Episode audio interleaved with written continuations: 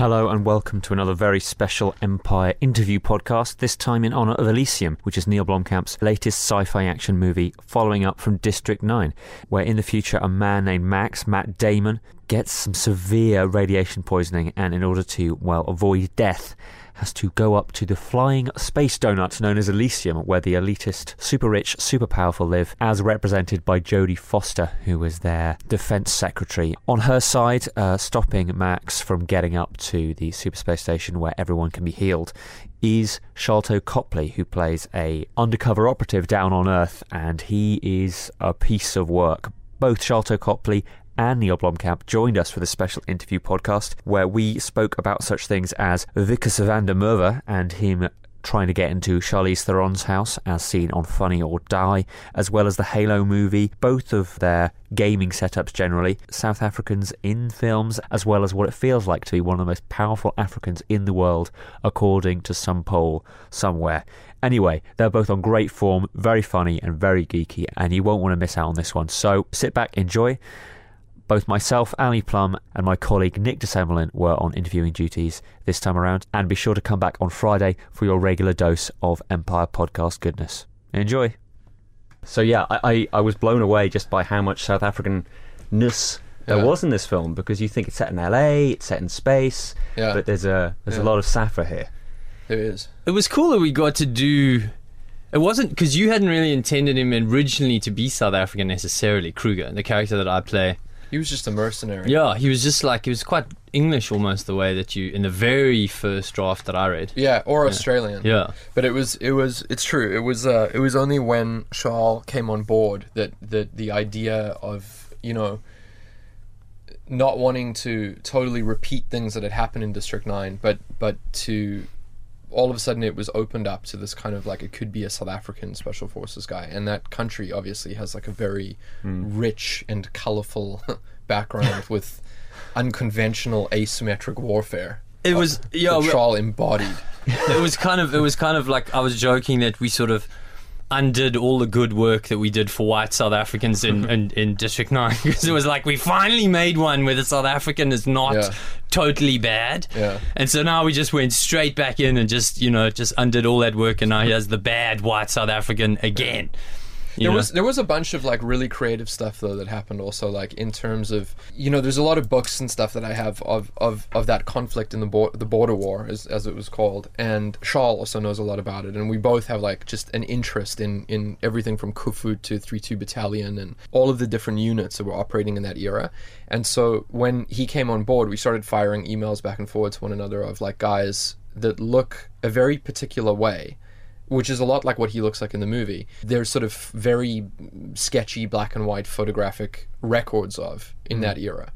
So that was one thing was with his wardrobe that he tried a lot of stuff out and he would like arrive in my office with different ideas or different, you know, hairstyles or With a whatever. huge bush beard. Yeah, exactly. A lot of them have beards like I that. was quite proud of the beard actually because what I've noticed is if you actually look at men wearing beards in Hollywood films, they they groomed beards usually. Even when they're meant to look rough, they still groomed. This I just grew this thing mm. and it was like whatever whatever happens, this is but and you know what you learn with a beard is like there's a certain length with a male beard that once you go beyond it, instinctively, if you as a male see that beard on another man, you don't want to fight that man.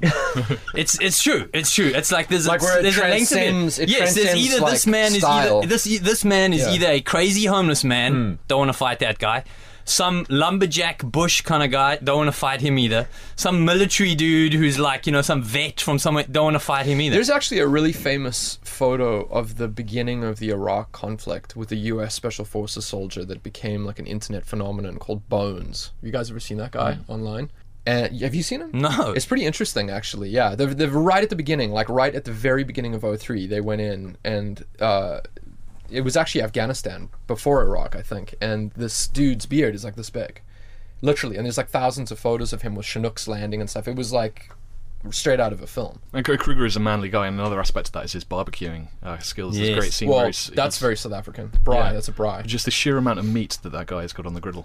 It's, it's impressed me. Yeah. It was fun. Yeah. It was fun, and that whole that's one of my favorite scenes that we got to have him in the sort of PT shorts. That's very much from the images of these guys in Africa that used to go into the bush, and they would just go in there and like live. Some of those, some of those guys back in the day could go in and they would live in the bush for three months and just not leave. So they would. Um, that's this, where the this is actually this is not South African, but it's the Selous Scouts from Rhodesia. The Rhodesian Selous Scouts know how to. They can actually eat rotten meat. They can eat a dead yeah, I horse, know about that. Yeah, um, which is pretty insane. pretty much what I Yeah, have yeah. on the braai. Yeah, pretty in much. the in the film. Do you, dude, do you know? Do you know how many times I reference the beginning of that scene with the beer bottle? Do you remember that? What throwing the bottle? Okay, like yeah, we- yeah. Our, our stunt coordinator Mike Mitchell is he, he very into safety, obviously, and he's he'd never done anything with Sharlto yet. I don't think. I don't remember how far into the shoot that was, but basically at the top of the rooftop when Sharlto braaiing all that meat, he um he goes up to Sharlto and he's like, "Listen, outside the exterior of this of this building that we're on in Mexico, there there are." Nothing outside of here is cordoned off. So this building is ours. We're allowed to do what we want on the rooftop. Just you know, don't do anything to the to the areas beyond the top of the rooftop, which is about two or three stories up. And Sharlto like nodding and stuff, and I'm like, okay. And I know the scene's like relatively loose, and like he's going to be improving stuff. And it's literally like, and roll camera, and Shaw walks to the edge of the building and hucks a beer bottle down and smashes it off a wall. Dude, I and threw then it's it like very clearly and then onto it's like- another wall. No one was in it's the way. It's like cut, cut, cut, and we're like all the cameras have to be shut down, and then it's like, and I'm like laughing because I know I got a good shot, but Mitch is like, um, like what we we just spoke about this, like we just talked about it, and he's like, yeah, but I looked and like it's exactly what he just said now, like he's like, yeah, There no, was there's- nothing in the way he- at all, he- I know that it was a clear shot and no one was in danger, so I wung a I can beer bottle. throw at too. I, Yeah. I'm pretty accurate with my throwing. So the beard is just kind of the latest in a series of indignities that Neill's kind of uh, hoisted upon you. What's the worst thing Neill has made you do? Oh God, the bath scene where I was where I was naked in the bath with the little Day sack. one, yeah. That was bad, but yeah, I think still eating the food, that like weird, horrible bully beef thing with pieces of fat in, where I wanted to throw up. That that's still on District Nine. This was actually a piece of cake. This movie. This was like. Everyone's like, "What was it like shooting in garbage dumps in Mexico?" I was It- like, District, "Dude, District Nine's a hundred times. Yeah, I better. was like, ask me what it was like shooting for like three months in Vancouver, you know, in like the lap of luxury. So having poo thrown into your face by mm. helicopters taking off, that's okay. I don't know. It's you know, It wasn't bad, man. it wasn't that bad. It was I just mean, for the Canadians and like Matt and stuff. There was a moment was for me bad. where it was pretty bad, but but generally speaking, it wasn't that bad. Like we we, I, I had a lot of headaches getting getting us to the point where we could shoot in that location, and I really wanted to shoot there. And like so, you know, way prior, early early pre production. Um, I kept forcing that location, and people kept trying to shut it down because the the unions had issues with like the toxicology reports that were coming back and stuff. And then finally, when I got my way, and we we went we drove out there, and you know like you always start shooting early, and you, you you're leaving before the sun comes up. And the first day of two weeks in that dump, when we drove in, and the sun wasn't up yet, I it, the car just got engulfed with the smell, and it was like it was so suffocating that I quietly just to myself in the seat because there was other crew members in the car. I was like, I'm not sure I can do this. and no, made a it's totally huge there were some bad mornings. Yeah, yeah, there were some, some- smells that were pretty rough. But then it burns off after a while. Yeah, and it's true, That, it's true. It does. No, the humidity and everything Yeah. will burn off. But I was, I'm not exaggerating. I was like, I literally had like a mini anxiety attack where I was like, I'm not sure that I can do this. And we had respirators and stuff that were in the car. You Like had little, respirators. yeah, like little mouth things that you actually did need because they were. It was bad enough in the beginning, but then it dissipates. in the morning, yeah. Then it Ca- goes can away. I just say, when an actor's on camera, they're not allowed to have a respirator. So there's nothing more pleasant than being on set Mm-hmm. and you look around and everybody has these things over their face and you don't. Yeah, it's true. It's just. and there's also helicopter. It was the dust same and as like stuff. with District 9 with the safety goggles, where people were shooting things at me, and everybody's got safety goggles, and the whole speech about does everyone have their goggles on? and then it was in the lab, in the scene in the biolab, and then they firing these balls. What are they? Zerk balls or whatever to make sparks yeah, go off next to me. and dust. They're basically paintballs. and and firing paintballs around me as I run. And so we're going to hit stuff and blow stuff up. And every single crew member had to have goggles on. It was kind of the same this time with the But also the Zerk balls also have like I think the the containment that they're in isn't as rubbery as a paintball, so there's actually they're a little bit more brittle. Yeah, it hurts So the if you get containment itself, no, but also like the fracture, the debris coming off like the, it's like little yes, yes, yes, to make yeah. sparks. Yeah, yeah, yeah. No, So but I mean like- the container. It's like a little plastic glass bubble that's exploding. But you know, the guy the guy who was least I think least into the garbage dump was William Fichtner. Who also I absolutely loved working with, but he embodied that rich CEO in a way that like was actually real. Like, did you ever see him on? Dude, it was there, unbelievable. He would come out had a and he, he handkerchief. had the hanky over his mouth like the whole time. No, it like, wasn't just literally, for the. It this- wasn't just for the this- for the for the character. Because I thought, is he all? Is he like sort of methoding? Like I asked people because he looks like, is he methoding? Is he staying like he's doing it? And then they're like, no, I, I think he just doesn't like it. Like I think he just. And he was in the chair in the Bugatti, so it would literally you'd be like, and cut, and the second it would cut, he'd be like, okay, uh, can I speak? To, let me speak to Neill. And then I come up to my agent. It's Yeah, true. It was yeah. unbelievable. It was, and I was like, dude, are you okay? Yeah, okay, okay. it was funny. So following on from that, naturally we've got to talk about the armaments we see in this in this film, which are extraordinary. Mm-hmm. Some just kind of appear out of nowhere, and you just go, "Wow, what did I just watch?" Yeah. Tell me about the naissance of, of certain guns here. Yeah, I mean, I'm. I think with technology in general, like mechanical technology, more than no, I suppose electrical also, but but engineering and technology in general uh, is something that I'm just obsessed with. And guns, um, if you put the political ramifications of you know the fact that they're designed to kill people aside for a second, the mechanics of guns is a very interesting and fascinating piece of technology, right? Like discharging, uh, whether it's chemical or electromagnetic or whatever it is, and firing a projectile out at that rate is just interesting. So there's a lot of design stuff that I really kind of go crazy with in film, and guns are an easy place to kind of get some of those highs out, you know.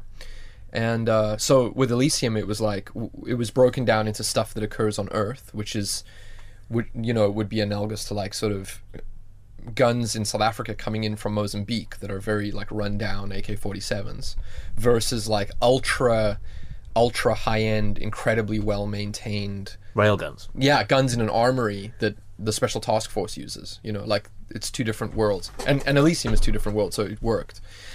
And then yeah so then then it's like okay well what what do mercenaries use in that year? And let's science fictionize them a little bit more maybe than even is realistic just for fun.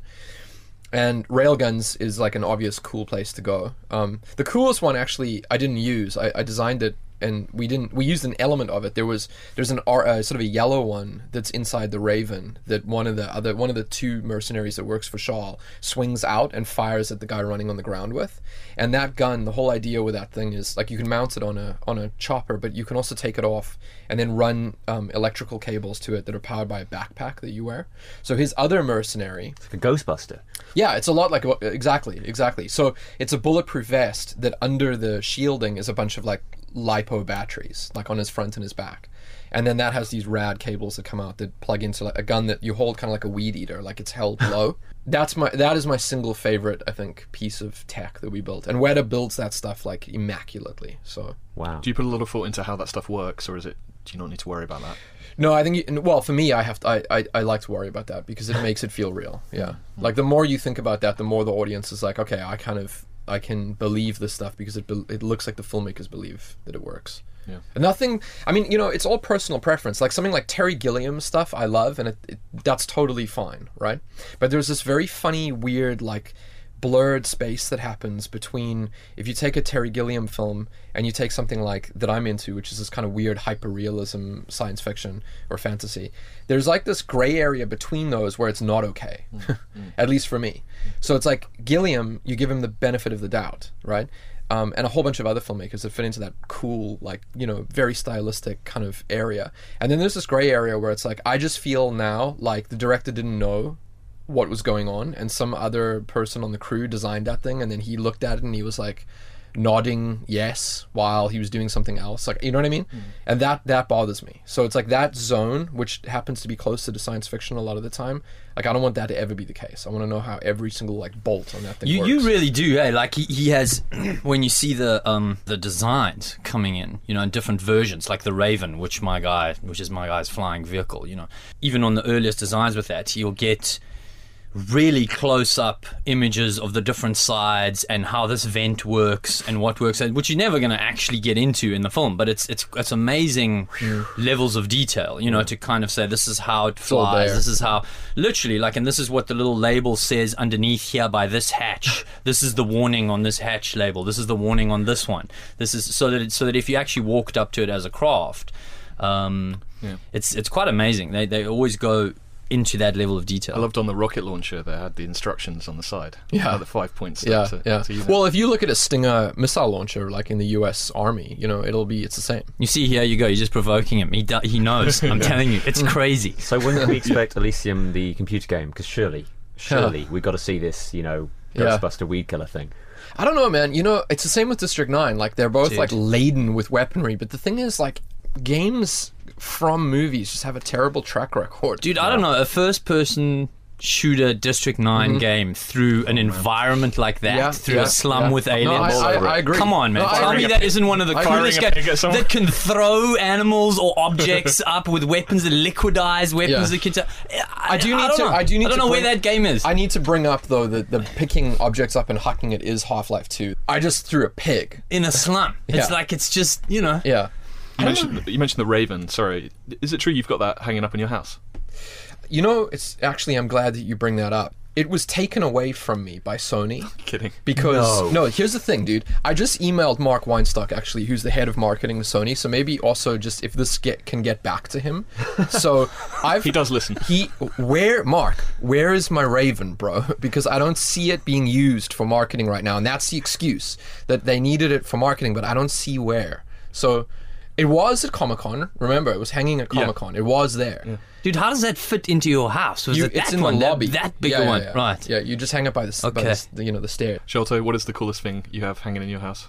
Probably The house is so new. I, though. I actually, yeah, I just moved in, but I've got I've got Kruger's sword All right. and his and his Hulk suit, which is kind of which I'm kind of excited. You need a mannequin for that or something. I know. something to- I'm getting. I was put it going to on. ask you. I need to. I need to get the right s- body size to put that up.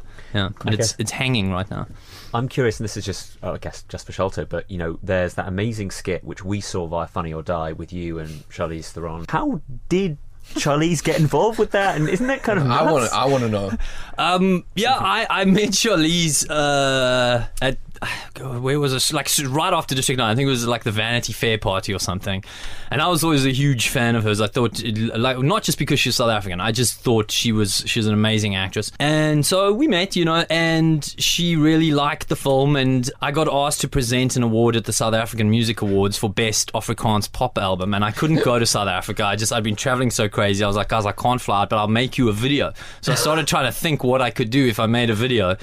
Then I thought, what if Wikus does it? They said, yeah, we love that. Then I thought, what if I just because it's such a big joke in South Africa. South Africans are always trying to claim Charlize, and it's a big thing to South Africans that Charlize doesn't speak in an Amer- in, in a South African accent anymore. I totally understand it because an American accent is hard for most South Africans But to she, do. she may have She's been young enough, though. I know. It may actually be genuine. I'm saying, so it makes total sense to me. If I was in her position, I would actually probably also speak with an American accent. But there's this desperate need to claim Charlize. So I sort of thought, I sort of capitalized on that for the South Africans of Wikus now trying to claim her. And I just, spoke- you know, she was a huge fan of the film and she was up for doing whatever, you know. And I kind of decided at the end that it was better that you don't see her, you know, that he do- that he doesn't succeed and actually and actually get in there. But maybe I need to do a sequel where he gets in the house this time. Yeah. Neill, you were uh, named or numbered 21st on Forbes magazine's most powerful Africans. Did you know that? I, someone told me about that actually at Squash. Um, Are you ahead of the president? Are you ahead of Zuma? can I get? Is it possible to get ahead of the president? I don't know. I, I doubt it. Um, I don't know. the Most powerful Africa. I want to see that list now. Number one is a novelist. A novelist, not a president. Chinua Which Achebe. I You find know- interesting. The thing that's interesting though is I don't know. you- With the African thing, I mean, I actually don't know how South African I am. I'm losing. Oh, really? No, dude, I'm serious though. Like, Yeah. I've because it is. I'm a hybrid. It's true. Yeah, it's I am a hybrid. So I don't feel like it's entirely fair that I'm on that list. I don't know what you think. Do you think that's fair, Well, where's your next film? Joburg?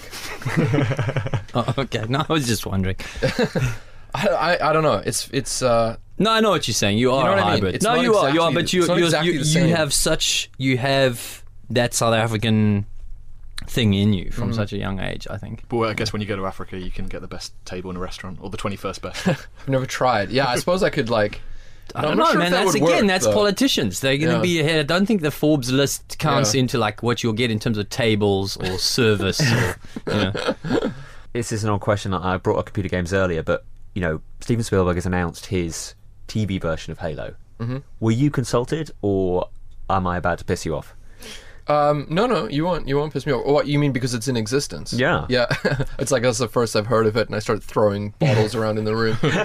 Um, no, I, I knew about it. Yeah, no. The answer is no. I'm, I'm I haven't been approached to do anything with it. I still think that mythology in that world is really cool. I just don't know if I'm the right guy to do it.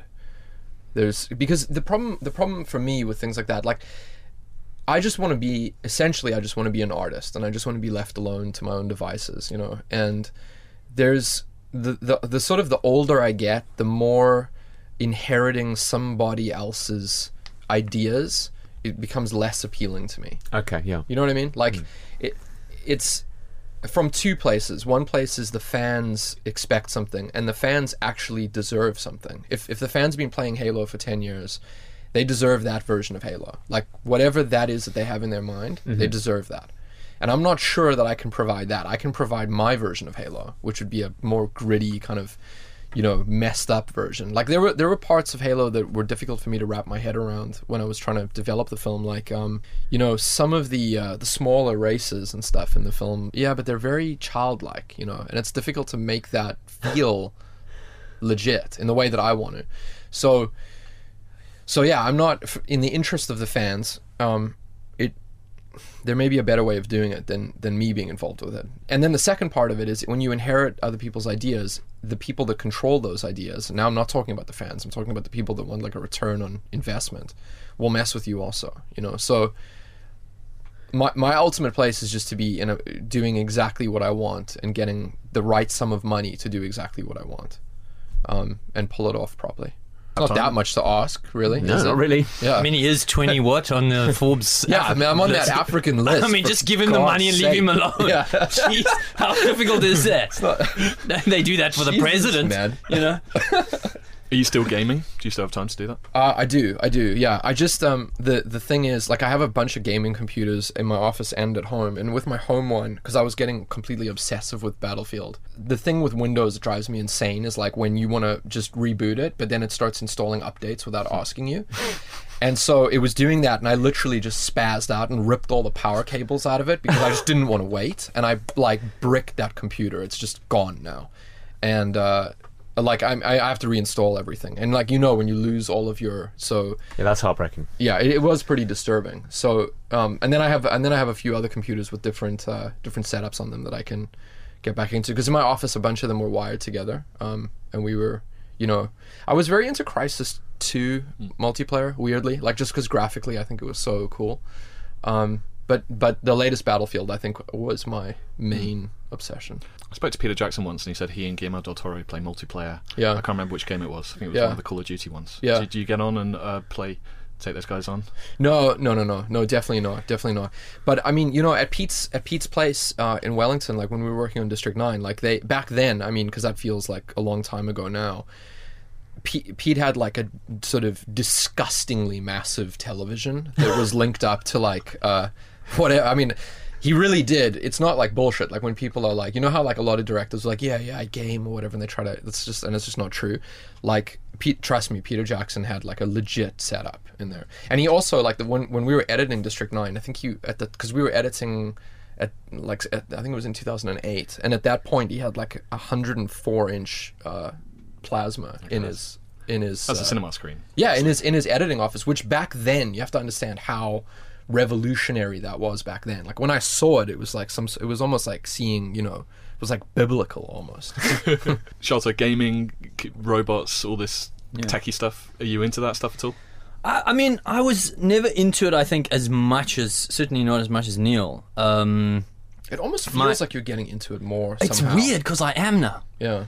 Now I'm, I'm I'm definitely getting more and more and more into it, and um, I got Neill has he was talking earlier about his setup with like the different computers at the office that he has in, in Vancouver, where you can all play like, you know, sitting playing Call of Duty, and I, I got obsessed with Call of Duty for a while. I really did. But I find also like my time. I've worked very hard from a young age. Like I started working when I was 19, and I just I used to find that like video games. Once I started playing something, even back in the day when I was when I was young, it would just I just I get very extreme about something. So if I started playing a game. I would play for like three days straight. I remember playing. Well, it was one of the Alien ones, like with the earlier first-person shooters. With with was it Aliens or Alien? You know, the one where the little creatures are jumping on you from the movie. from the movie. Yeah, yeah. Yeah, on a, on a PlayStation, I think it was. Sure. And I remember I must have played that game for about that was like one of my first big gaming experiences. And I swear to God, I played for about four or five days straight. And I thought this is going to take my life and destroy it. I was very ambitious at the time. I was like, I can't do games. You'd be like one of those South can't stop. Korean dudes Yeah, I can't. I can't. Once I get on there, I can't. I just can't stop.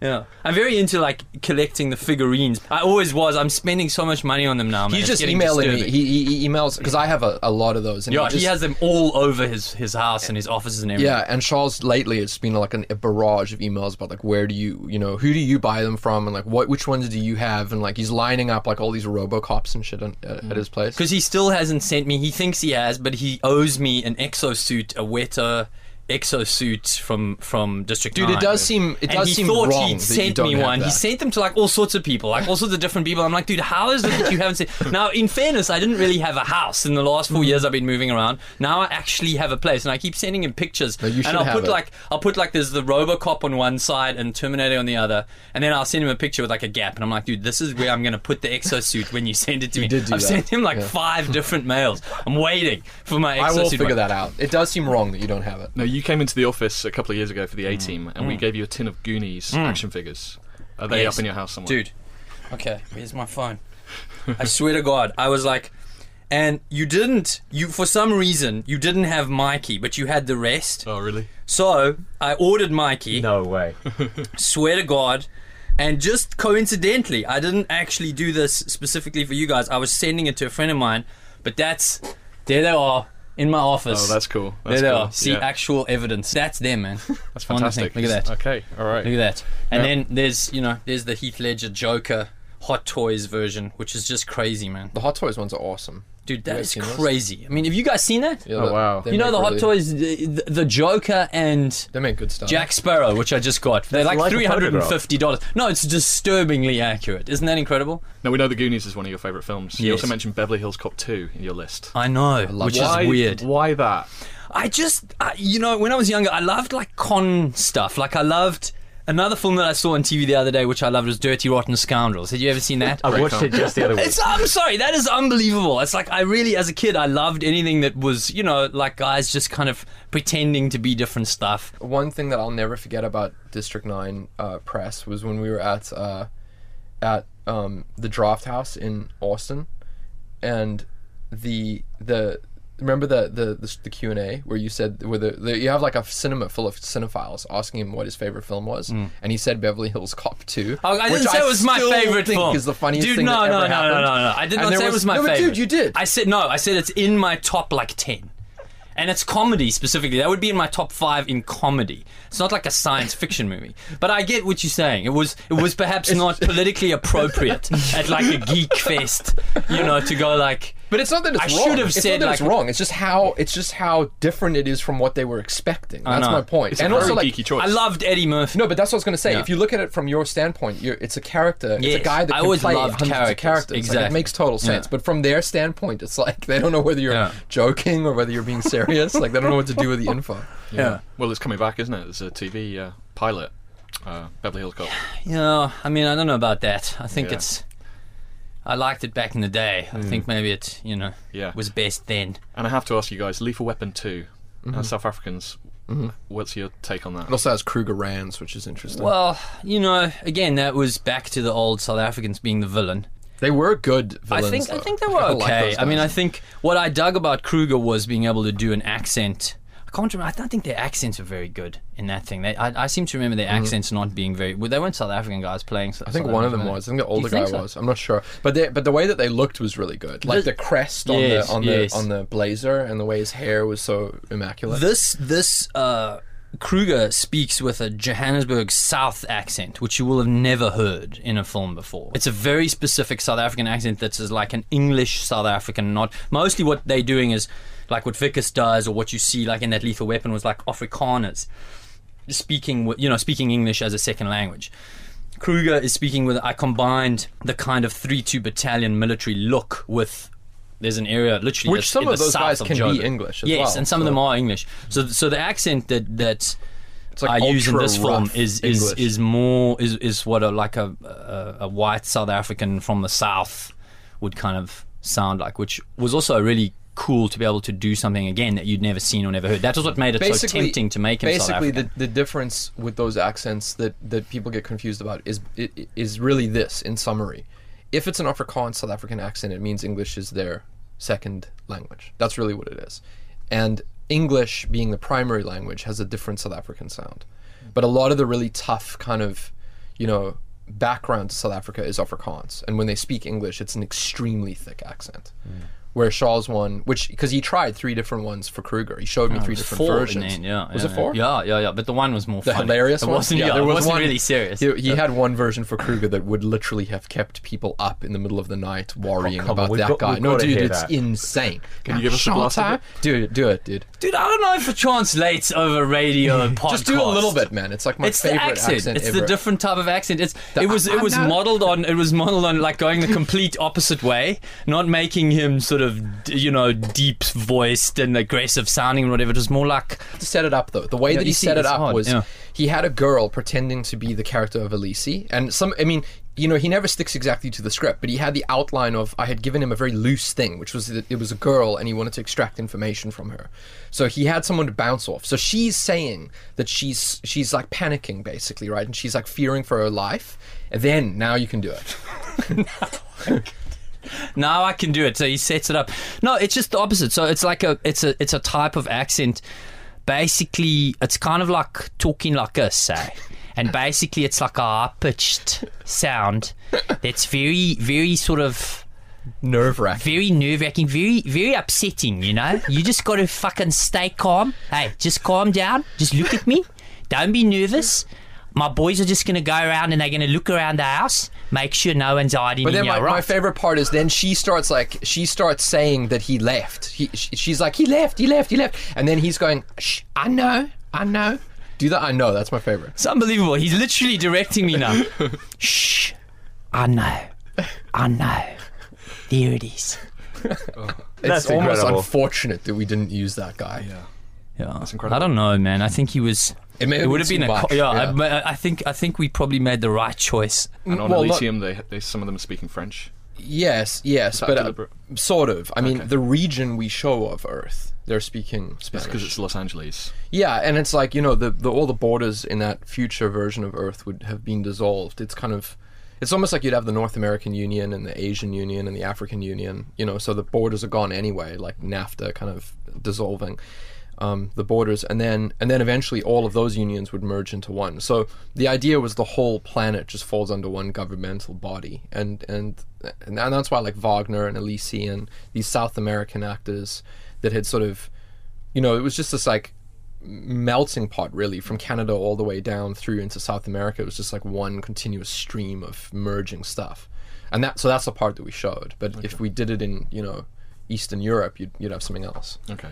And the the French speaking on Elysium was that just Again, that's just you know like um, Faran Tahir is is is is in the film and has his dialect that he's speaking, and you, you know what I mean. It's like the the idea was this: which languages sound like money, and which languages kind of control geopolitical stuff currently, and that can be applied forward as a metaphor, and which which which accents um, sort of create an image of poverty you know and i'm not saying that spanish in general does that but but definitely french on a space station with money makes sense the same way that japanese does Yeah. you know so i i just maybe didn't show as much of that as i could have but um you know you have limited time Maybe Jodie Foster's Japanese isn't as good as her French. yeah i mean her her french is better i think It's it's astonishing. Yeah. I was, I was like, oh wow. but she's okay. completely fluent Yeah, she is. and a bunch of the, the characters have scars on their fa- they have sort of words written in scars. Mm. yeah What, what's that about? not scars it's not scarification it's more like for all of the good that comes with all of the money and power that they have and, and longevity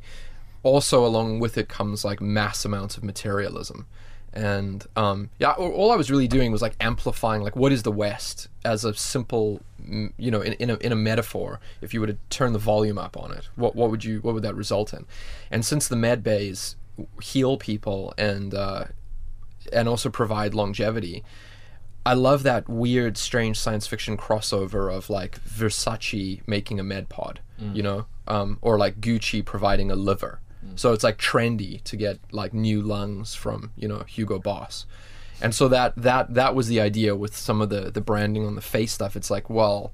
You know, biologically, I'm I'm actually wearing Prada today, so that, incredible. that was the idea. But you can tell there's the incredible amount of detail that goes into Yeah. everything. Yeah, but that's the stuff. I mean, that's the stuff I like. That's why I don't think I could do like straight drama ever. I don't have to do sci-fi, but it could be horror, it could be fantasy. As long as there's an element of crazy amounts of design that you can get into and creating a world for people to go to. I think for me personally, the main thing with cinema is to take the audience to a place. That's my primary want, like my primary driving force. You know. Um, and so without all that design, you just you're not taking them anywhere. and you need someone exploding.